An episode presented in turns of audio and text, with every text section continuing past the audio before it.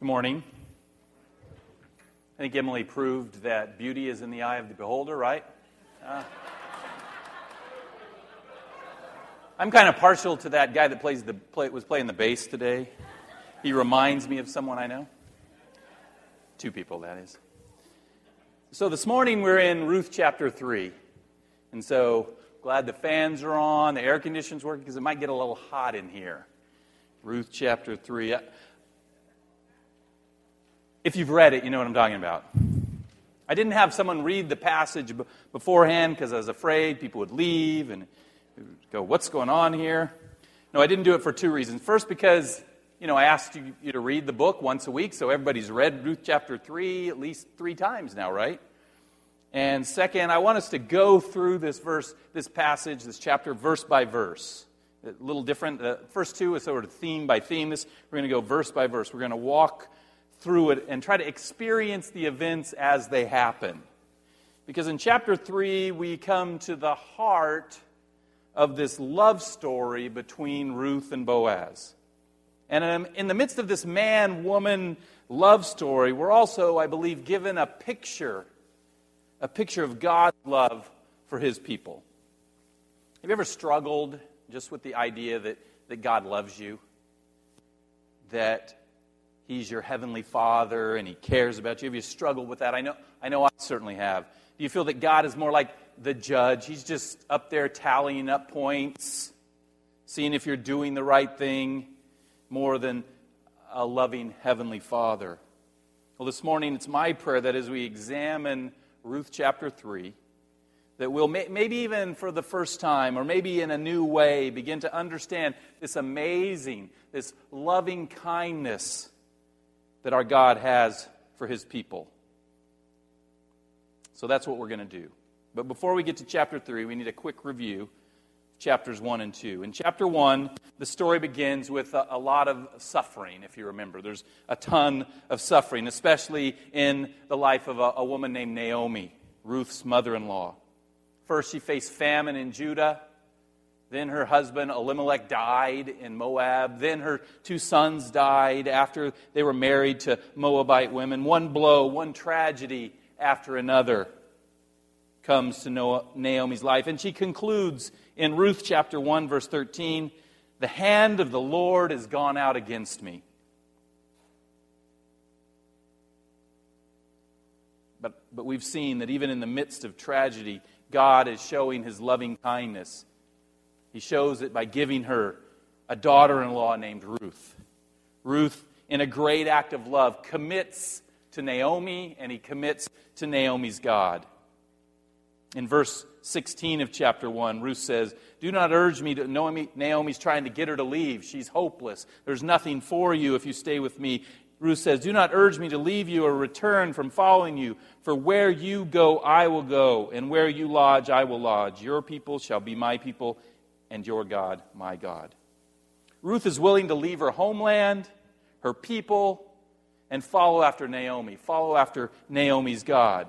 So at the end of chapter 1, when the famine is lifted in Judah, remember they left Judah, Naomi and her family, because of famine. The famine is now lifted, and, and Ruth and Naomi return to Bethlehem in Judah at the end of chapter 1. And that leads to chapter 2, where we're introduced to a, a God centered man a God saturated man, we called him last week, a man named Boaz. Boaz is going to, does, has in the past, and we saw it, become a, a conduit of, of grace to Naomi and Ruth. Ruth and Naomi are in great need. What do they need? They really need two things. As chapter 2 begins, they need two things they need food and they need a family. And God, in His grace, uses Boaz to meet both of those needs. First, the food. That's what chapter 2 is about, meeting that need of the food. Ruth goes out into the barley fields to glean, to gather up the leftovers. And it just happened, we talked about this last week, it just so happened she went to Boaz's field. And Boaz just happened to be going by at the time when Ruth was gleaning, and the rest is what dreams are made of. Boaz promises to protect and provide for Ruth and Naomi. And so Ruth is so overwhelmed with Boaz's kindness to her that she asks, she asks him, Why? Why are you doing this? Verse 2 Why are you doing this to me, a, a woman from Moab? I'm not even a, one of your people. Verse, verse 16 of chapter 2 The Lord repay you for what you have done. This is Boaz's answer, sorry. Boaz's answer to the question Ruth asks of why. The Lord repay you for what you've done. And he's speaking of what he's done in, in her commitment to Naomi. And a full reward be given the Lord, the God of Israel, under whose wings you have come to take refuge. We talked about this last week. Ruth, through Boaz, received the, the grace of God in chapter 2 because she had taken refuge under the wings of God in chapter 1. Remember, she said, Your God will be my God. She embraced the true God. God rewards for faithful service. God's rewards for faithful service come to those who place their trust in Him, who run to Him for His protection, Ruth finds. So after her encounter with Boaz and a full day's work, Ruth returns home to her mother in law, to Naomi. And, and Naomi is, is excited. She sees God at work. She has hope. She was hopeless, and now she has hope. Their need for food is, is being taken care of. Sorry. And when Ruth tells her that, that who the food came from, that the food came from this, this guy named Boaz, Naomi says that he's from the same clan as her dead husband, Elimelech. And this means that Boaz is not only meeting the need for food, that he is qualified to meet their second need, that need for family. And that's what we find in chapter 3. Chapter 3 begins, however, with uh, a little a plan. I'm, I'm calling it Naomi's problematic plan. Some time has passed between chapters 2 and 3, not sure how long, but in verse 1 of chapter 3, we read Then Naomi, her, Ruth's mother in law, said to her, my daughter, seek rest for you, that it may be well with you. Am I cutting in and out here? Is there anything I can do, Dan?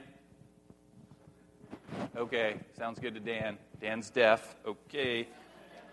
We have a deaf sound. Sorry. You know, did, did you guys see those pictures on Facebook of Dan and Don working on these lights with that big giant ladder? Let's give them a hand. Yay. Thanks, guys. Dan said it was Don, the fireman, who was able to go up. The, he's been trained for these things, so he's retired in some ways, but not in others. Thanks. What are we talking about? Ruth, yes. She says to him, My daughter, should I not seek rest for you, that it may be well with you? And so, if you don't know, that's Hebrew for Hebrew for, you know, girl, you're working too hard. You need to find a man. You need to find a husband. So here's the plan. Verse 2. Naomi speaking. Is not Boaz our relative with whose women you, you were, with whose young women you were? So Ruth goes out every day gleaning with the other young women into Boaz's field. See, he is winnowing barley tonight at the threshing floor. Ooh, he's winnowing barley at the threshing floor. Boaz is a relative, he's the, a kinsman which means that he is an eligible bachelor. He's eligible to marry Ruth and to redeem Ruth and to, and to take care of this family issue. And tonight, Naomi says, he's going to be winnowing barley at the threshing floor. Nice. So, what's, what's winnowing barley? Now, fortunately for you, my wife's from, from Nebraska, so I've taken Farming 101, and so I know about this winnowing. And I have a picture. So, a picture's sort of worth a thousand words. As the barley has been harvested, gathered up, they would find a secluded area that would have an evening breeze. So, a, a place where a, they knew a breeze would be coming through. And they would take their pitchforks and they would toss the, the barley up into the air, and the breeze would separate. The, the lighter chaff would blow away, and the heavier barley would come to rest, and then they would gather that up. That would, that's what winnowing barley is. And Naomi knows that Boaz is going to be winnowing that evening. Up until that point, Boaz had just been out in the field harvesting. Ruth couldn't just go up to him in the middle of the day and say, Hey, have you ever thought of marrying me? But now Naomi sees an opportunity. So she says to Ruth in verse 3 Wash therefore, anoint, that anoint me, sort of perfume up yourself, make yourself smell good. Put on your cloak, or the NIV says your best clothes. This is not Naomi saying, uh, You're never going to get a man if you smell like that girl. You need to get some perfume on. It, it's deeper than that. Remember, Ruth is a widow. Her, her, her, her husband, Naomi's son, has died. And so she's been in mourning. The perfume and the clothes are to show that Ruth is now coming out of mourning. She's now eligible for marriage.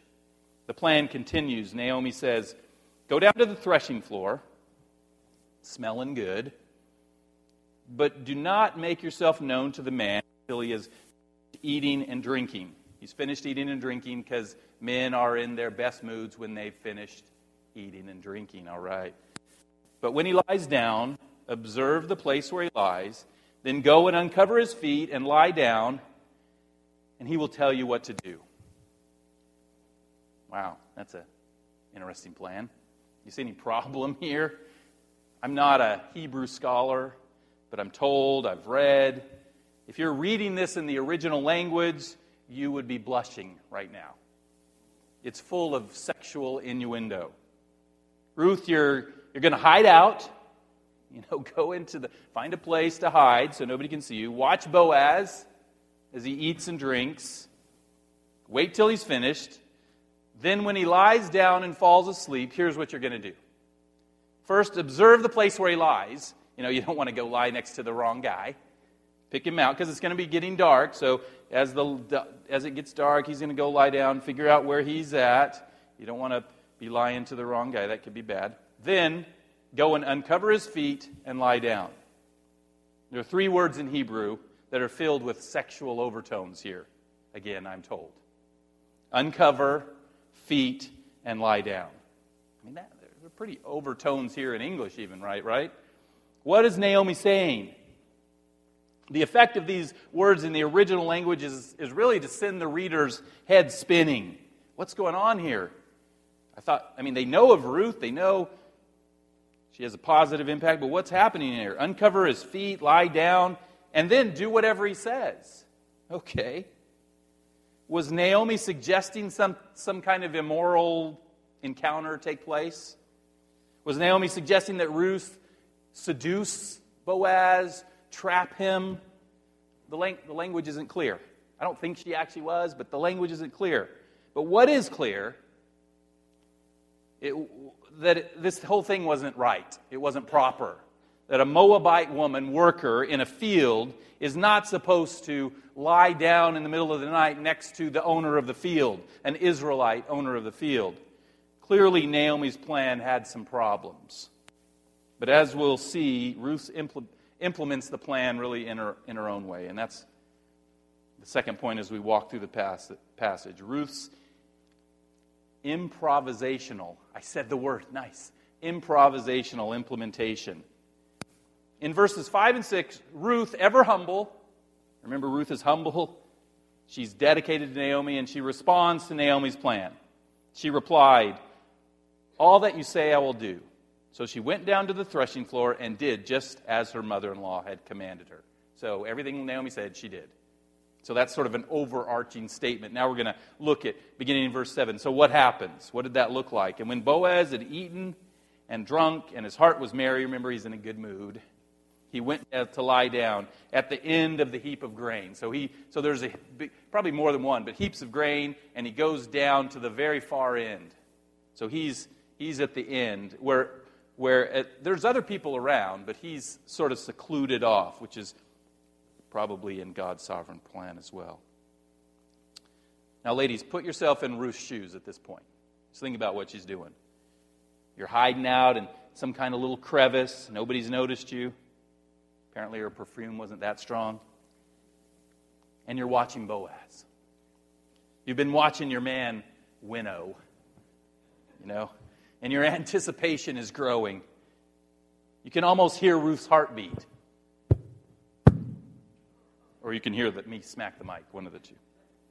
You've been watching him, and when she comes, when, when the time comes, she walks over. He walks over to the end of the heap and goes to sleep. Then in verse 7 says, Then she came softly and uncovered his feet and lay down. Again, the Hebrew and the English even is painting a somewhat provocative picture. The scene is charged, it's intense. Ruth's laying there next to him. Then verse 8 says, At midnight the man was startled and turned over, and behold, a woman lay at his feet. Hmm, that's interesting. Now, guys, put yourself in Boaz's shoes. It's midnight, had a hard day's work, you are fast asleep, and something startles you. You're, you're startled away. Maybe it's the breeze across your bare feet. Maybe it's this perfumy smell enters into your, your nostrils. And so Boaz, who's startled, he, he rolls over. He opens his eyes, and there's a woman at his feet. And Boaz says what any man will, would say at that point Who are you? Who are you? Boaz is sleeping his eyes. He's probably rubbing his eyes. He's got morning breath. He's waking up, or midnight breath, whatever that is. Waking up, he doesn't know what's going on. He sees this woman lying at his feet, and he says, I don't know his tone. Who are you? Who are you? You know, whatever. It's, it's kind of funny. This is kind of a romantic comedy, turned into a romantic comedy, the Ruth and Boaz story. Ruth responds, and, and this is where she has no instructions from Naomi. Naomi just said, Well, do whatever he says. Well, he's asking me a question. Naomi has said, uh, Do what he tells you. But in verse 9, Ruth tells or, or asks him what to do. She, Ruth sort of takes charge. I am your servant Ruth. Spread your wings over your servant, for you are a redeemer. Simply put, Ruth says, I want to pursue you in marriage. I'm your servant. I'm available. He's not say, she's not saying, in, in chapter 2, I believe, she said, I'm your slave. It's translated servant, but there's two different words in the Hebrew. She's, I'm your slave, sort of on the low rung. Now she's saying, I'm a servant. I'm prepared to be in relationship with you. You can tell me if that's something you want. I'm your servant. So redeem me, marry me. This is uh, pretty forward, to say the least. Now, now, before I asked my wife to marry me, I had, had gotten, I was pretty sure that she was going to say yes. I was pretty clear that she wanted me to ask her to marry her. I mean, can you blame her? Just kidding. I mean, she was only, she was 20, 20, we got married 20, she was 20 years old, so can you blame her for, you know, not really seeing what the thing was? Uh, but she waited she was patient and she waited until I asked the question. And this was 1984. You know, women's, there was some women's lib thing, and so, but she still waited. But not Ruth. She says, Spread your wings over your servant. The phrase is basically something uh, uh only a husband would do for his wife to protect and to care for her. She asks him, Protect me, care for me. Ruth is clearly thinking of Boaz's statement back in chapter 2, verse 12. Remember when Boaz says to Ruth, The God of Israel, under whose wings you have come to take refuge. So Boaz recognizes that Ruth is taking refuge under the wings of God. And now Ruth is saying, Hey, Boaz, you remember that prayer you prayed for me back in chapter 2? That the Lord would spread his protection over me? Well, now it's time for you to answer that prayer. You are the provision of God in my life. You spread your protection over me since you're a kinsman redeemer. This is, this is more than Naomi had said. She's stepping out here. She's really taking a crazy risk, if you're thinking about it. She's a Moabite woman proposing to an Israelite man. She's a worker in the field pr- proposing to the owner of the field. She's a younger person. She's quite a bit younger than Boaz, most commentators believe, and it says in the text. She's a younger person proposing to an older person. Not to mention, she's a woman proposing to a man. This is breaking all the rules. And how is Boaz going to respond? He could scold her. What are, you, what are you doing? You're doing this all wrong. This is not the way this should go. Go back home and I'll think about it, I'll wait, and just wait. he could take advantage of her. Remember, this is the time of the judges. If you've read the book of Judges, this is not a good time. This is a period where sexual immorality is rampant, where everybody does what's right in their own eyes. But he neither scolds her or take advan- takes advantage of her. Instead, his response is a righteous one, and that's our third point Boaz's righteous response. Remember, he's a God centered, he's a God focused, he's a God saturated man. And he says, May you be blessed by the Lord, my daughter. You have made this last kindness greater than the first, in that you have not gone after young men, whether poor or rich. He uses the affectionate term for her, my daughter. And then he refers to two kindnesses that Ruth has showed him. For the first kindness was that Ruth took care of his relative, Naomi. And the second kindness was that she had not gone after younger men. And in verse 11, he responds to her kindness to him, and he says, And now, my daughter, do not fear. I will do for you all that you ask. Yes. He responds, Yes. For all my fellow townsmen know that you are a worthy woman. Caring, hardworking, humble Ruth has gained a reputation as a, a, worthy woman. We don't have time to look at it this morning, but, but, but many see Ruth as, as an illustration of Proverbs chapter 31. If you, uh, in our Bible, uh, Ruth is closer to the beginning. In the Hebrew Bible, in, in the historical part, in the Hebrew Bible, it comes right after Proverbs. So you read Proverbs 31, which, if you know, it's like this portrait of a, a wonderful woman. It's a portrait of my wife. I'll just say it. And then you read Ruth. So Ruth is sort of this illustration of Proverbs 31. So take time, if you can, to read Proverbs 31, along with reading Ruth again this week. So Boaz gives a very positive response to Ruth's proposal. I'll do it. I'll do what you ask. We can, we can just hear the wedding bells in the background. Go into the chapel. Sorry. It's an old song. It seems like it's a done deal. And they lived happily ever after until verse 12. And Boaz says, And now it's true that I am a redeemer, yet there is a redeemer nearer than I. We were just getting to where we thought it was coming to an end. Okay, everything was going well. And then another guy steps into the picture. Boaz says, There's another man, and he's a closer kin. He has uh, he's a closer kinship to you. Therefore, he has the first right to redeem you to marry you, to take you under his protection. So Boaz says, Remain tonight, and in the morning, if he will redeem you, good, let him do it. But if he is not willing to redeem you, then as the Lord lives, I will redeem you. Lie down until the morning. This really shows the, the righteous character of Boaz. He's, he clearly wants to marry Ruth. Remember the thank you so, for your kindness, not going after younger men. You're, you're offering yourself to me. He sees it as a kindness. He wants to marry Ruth. He wants to be her redeemer. He wants to protect her. He's already shown that in, in, in, the, in the field in, with, the, with the farming. And he knows, that, but he also knows that he must respect the law. Now, that night, I can't imagine either one of them slept much. Boaz is thinking about going into town and declaring his desire to be married to this Moabite woman? What will, what will people think? And how will this other guy respond? What's he going to say? Will he jump at the chance? Am I going to lose Ruth? And Ruth must be thinking about the fact in the, in the next 24 hours or so, she's going to find out who her husband's going to be.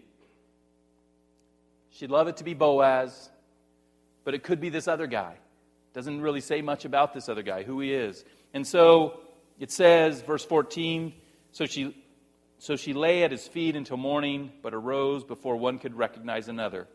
And he said, Let it not be known that the woman came to the threshing floor. Boaz didn't want to hurt Ruth's reputation, So he had her leave before she could be recognized, before people could see one another's faces, before it was light. But before she left, he said this Bring the garment you are wearing and hold it out. So picture this. There's stacks of this barley, and she's got this garment. And bring this garment and hold it out. So she held it, and he measured out six measures of barley and put it on her. Then she went into the city. We don't know how, exactly how much six measures of barley are. It doesn't give a specific amount. Some have said that it's maybe up to 75 pounds of barley, more barley than she's ever seen or had before. Well, had before. And we know it's heavy because it, the word literally means he hoisted it on her. This is where we're reminded that Ruth is a hard working, tough woman. You don't mess with Ruth. She can tote barley. And so Ruth, with excitement and expectation in her heart, heads back to Naomi. And she heads back to Naomi, and we're going to see Naomi's emptiness is erased. Naomi must, must have been waited with, waiting there with uh, great anticipation, with bated breath. What, what's going on? What's happening? She didn't have, there was no text messaging back then. She wasn't getting periodic updates of what's going on. Okay, he looks good winnowing and all that. Ruth doesn't have a Facebook page.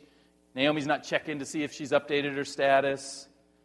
So when Ruth returns, Naomi asks in verse 16, How did you fare, my daughter? Literally, she says, the literal meaning is, Who are you, my daughter? Naomi is asking if Ruth is going, Who are you going to be? Who are you? Are you going to be Boaz's wife or not? She wants a status update, she wants a relationship report. And Ruth responds. Then she, Ruth, told her all that the man had done for her, saying, These six measures of barley he gave me, for he said to me, You must not go back empty handed to your mother in law. You must not go back empty handed to your mother in law.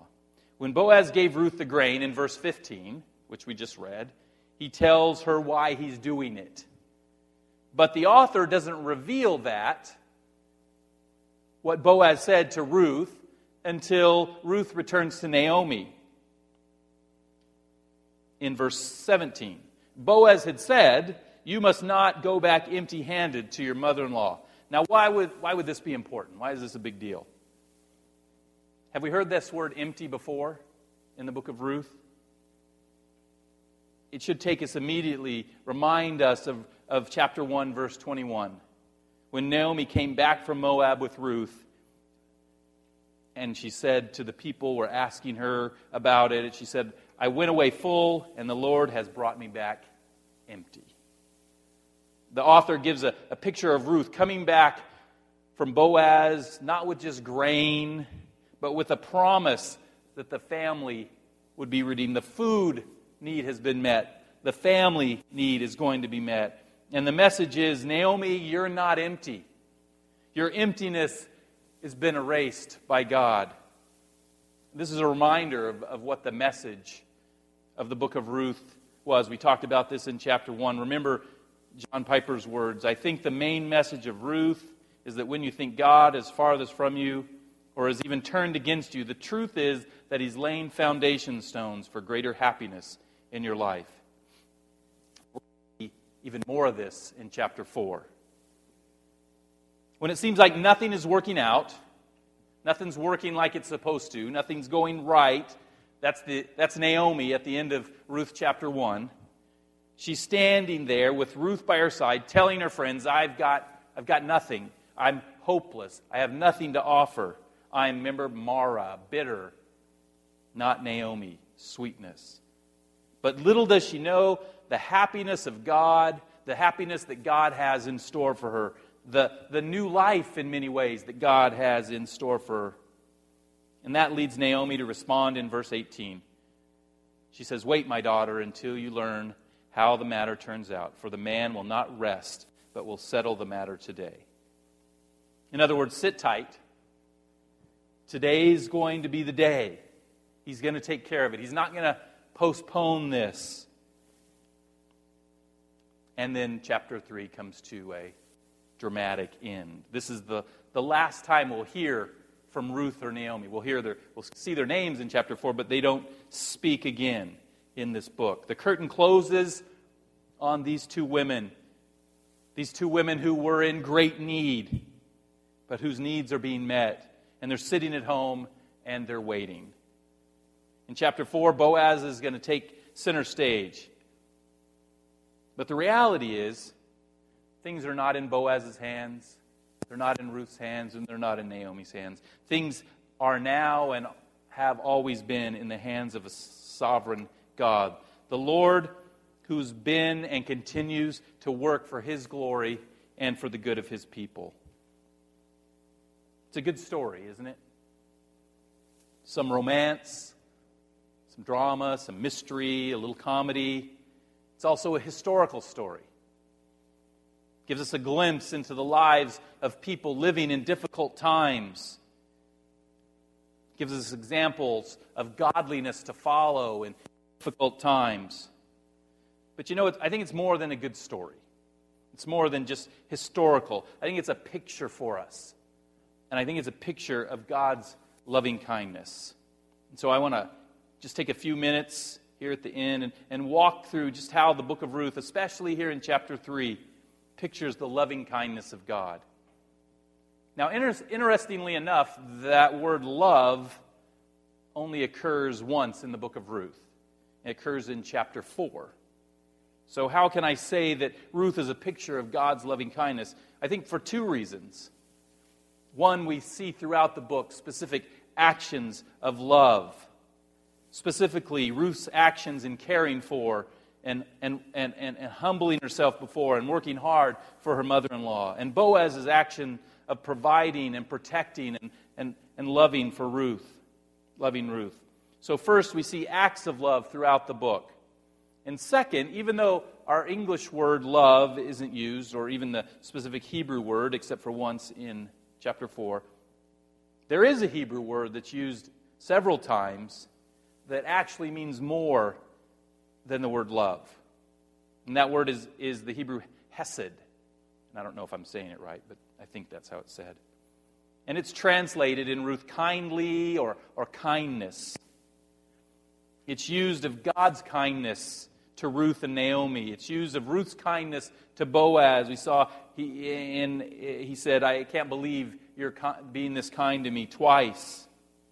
And even though we translate hesed as kindness in our English Bibles, there really isn't a compatible word. If you've ever learned a, if, you, if you're bilingual, you know there are words that just don't have a, especially a single translation into another language. And that's true for this word hesed. It really incorporates not just love, but kindness and, and loyalty and faithfulness and grace and mercy, compassion. It's all wrapped up in this, in this one word. Probably the best translation using different English, it's translated different ways in our English Bibles. Probably the best is, is loving kindness, and that's still not enough. And the more, majority of the times when it's used in the Old Testament, it's used of God's love towards his people. It's a divine love. It's kind of, kind of like if you think about agape love in the New Testament. This is the uh, somewhat equivalent kind of love in the Old Testament. It's not a man created love. It's a love that flows from God toward his people. And that's most of the times that it's used. It's talking about God's hesed for his chosen people. But we also see it, and we see it here in the book of Ruth, used to describe how God's people love others. How God's people love with God's love. In Ruth, we see Hesed pictured over and over again in, in practical ways. And I just want to focus on three ways. Three ways that I believe the story of Ruth pictures this Hesed, this loving kindness of God. There are probably more than three, but I'm just going to focus on these. First, the book of Ruth pictures that God's loving kindness protects. God's loving kindness protects. Ruth is about protection. Get the image of the, the bird spreading his wings and drawing in its the, the what are those what are baby birds called? chicks? Or is that just chick? What are, duckling? I don't know what they're called.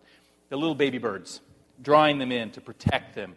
Ruth wants to protect Naomi. Naomi wants to protect Ruth from a, a, life of widowhood. Even in, even in her hopelessness, she didn't want Ruth to come with her, not because she didn't care for Ruth, because she thought there was no hope. She wanted to protect her from that life.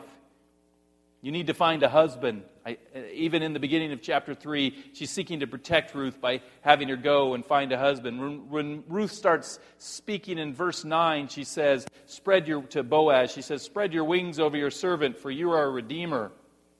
And reality is, Ruth isn't just looking for a husband for herself. She's looking for someone to care for and protect and provide for Naomi as well. She's looking for a redeemer who can care for and protect her family.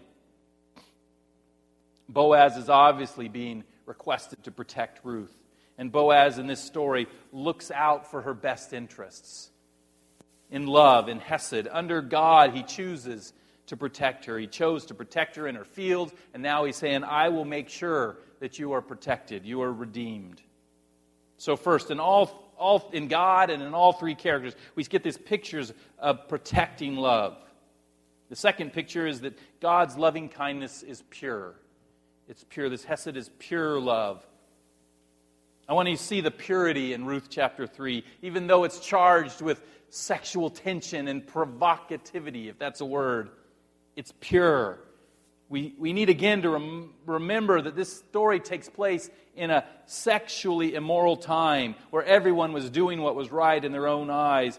And to, to see this scene of a man and woman in a secluded area at a threshing floor, laying next to each other, and for both of them to walk away pure, not giving in to temptation. The author intentionally, I think, uses this highly charged language so we see when they remain pure.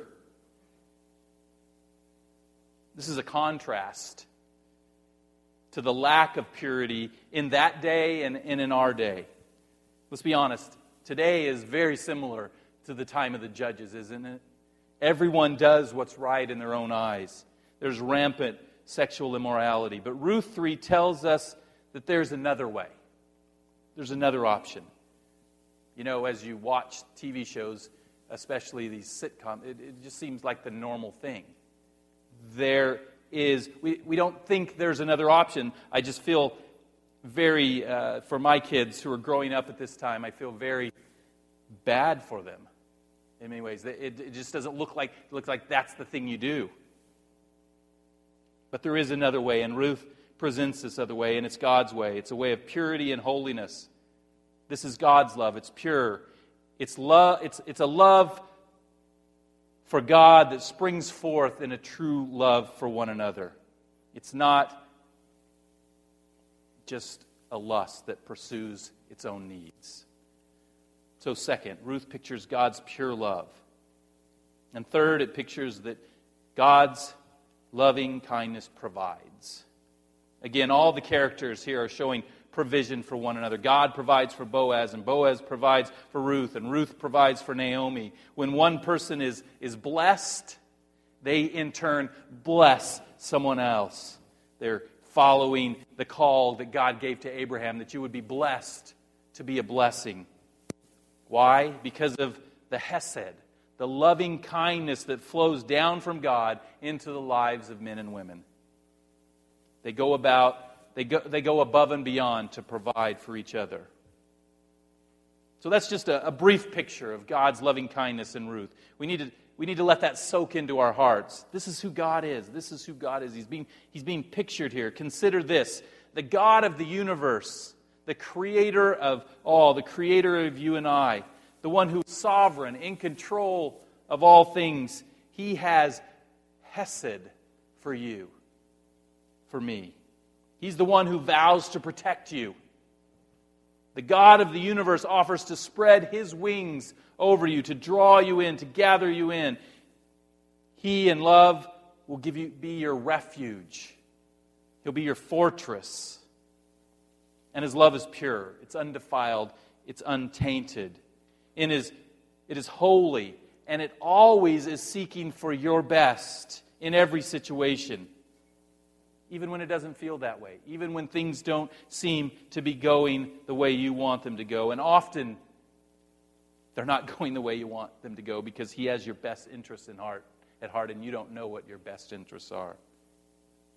And His love will provide for you. He will meet all of your needs according to His riches and glory in Christ Jesus. It was God's love, John said, that motivated him to send his only begotten Son. For God so loved the world, he gave his only begotten Son. That's that Hesed loved. His, his Son came to the earth. His Son lived this pure, sinless life. Son died in our place. He died in our place that we might be protected from the wrath, from the judgment of God, that we might be provided with eternal life. You see that?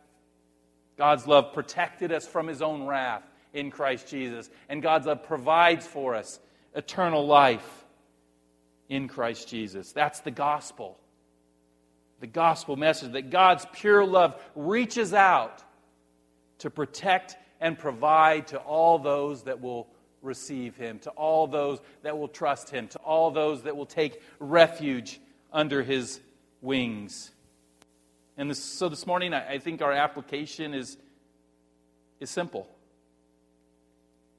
God's inviting you to receive His love, His loving kindness that He offers.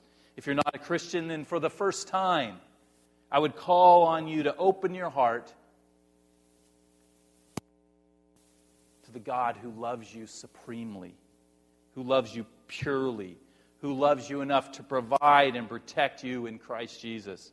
Open your heart to, to His love, and He will enter in, and He will begin to work and to move and to transform your life with His great sovereign power. For Christians, I would invite you to also embrace the love that God offers you. It's not a one time offer, it's a continual offer. Behold, I stand at the door and knock is to Christians. Uh, come in and sup with me and experience love with me. Maybe you're, maybe you're like that, the church in Ephesus in the book of Revelations. Remember what was wrong with them? They had lost their first love. They had forsaken, they had forgotten the love of God, God's loving kindness. And the Apostle John counsels them. He says, Remember, therefore, from where you have fallen. I would call you to remember the pure and the providing, the protecting love that God has once ex- that God that you've once experienced. I challenge you to open your hearts to receive that love again.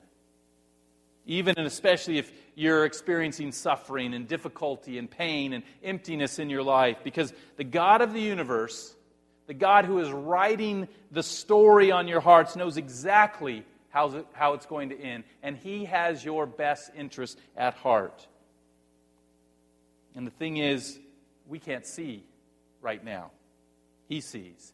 You know, He only requires one thing of us. You know what that is?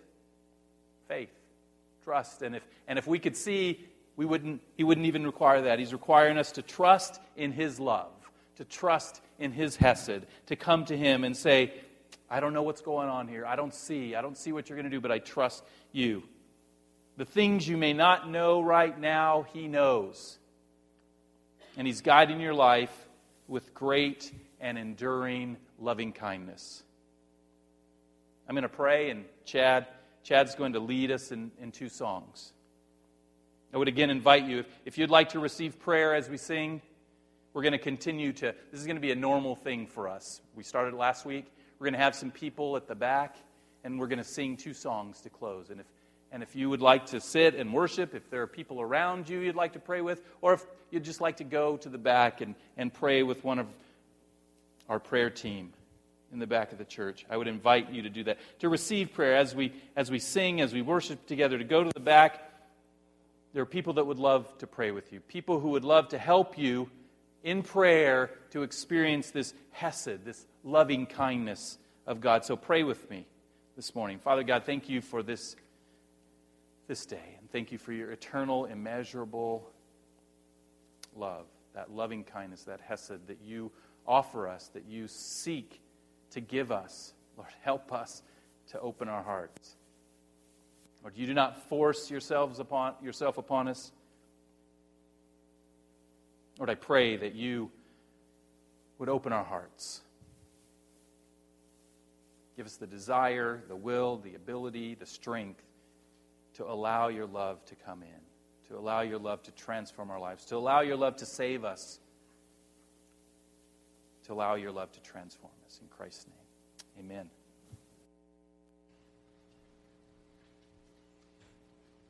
Stay with us as we worship.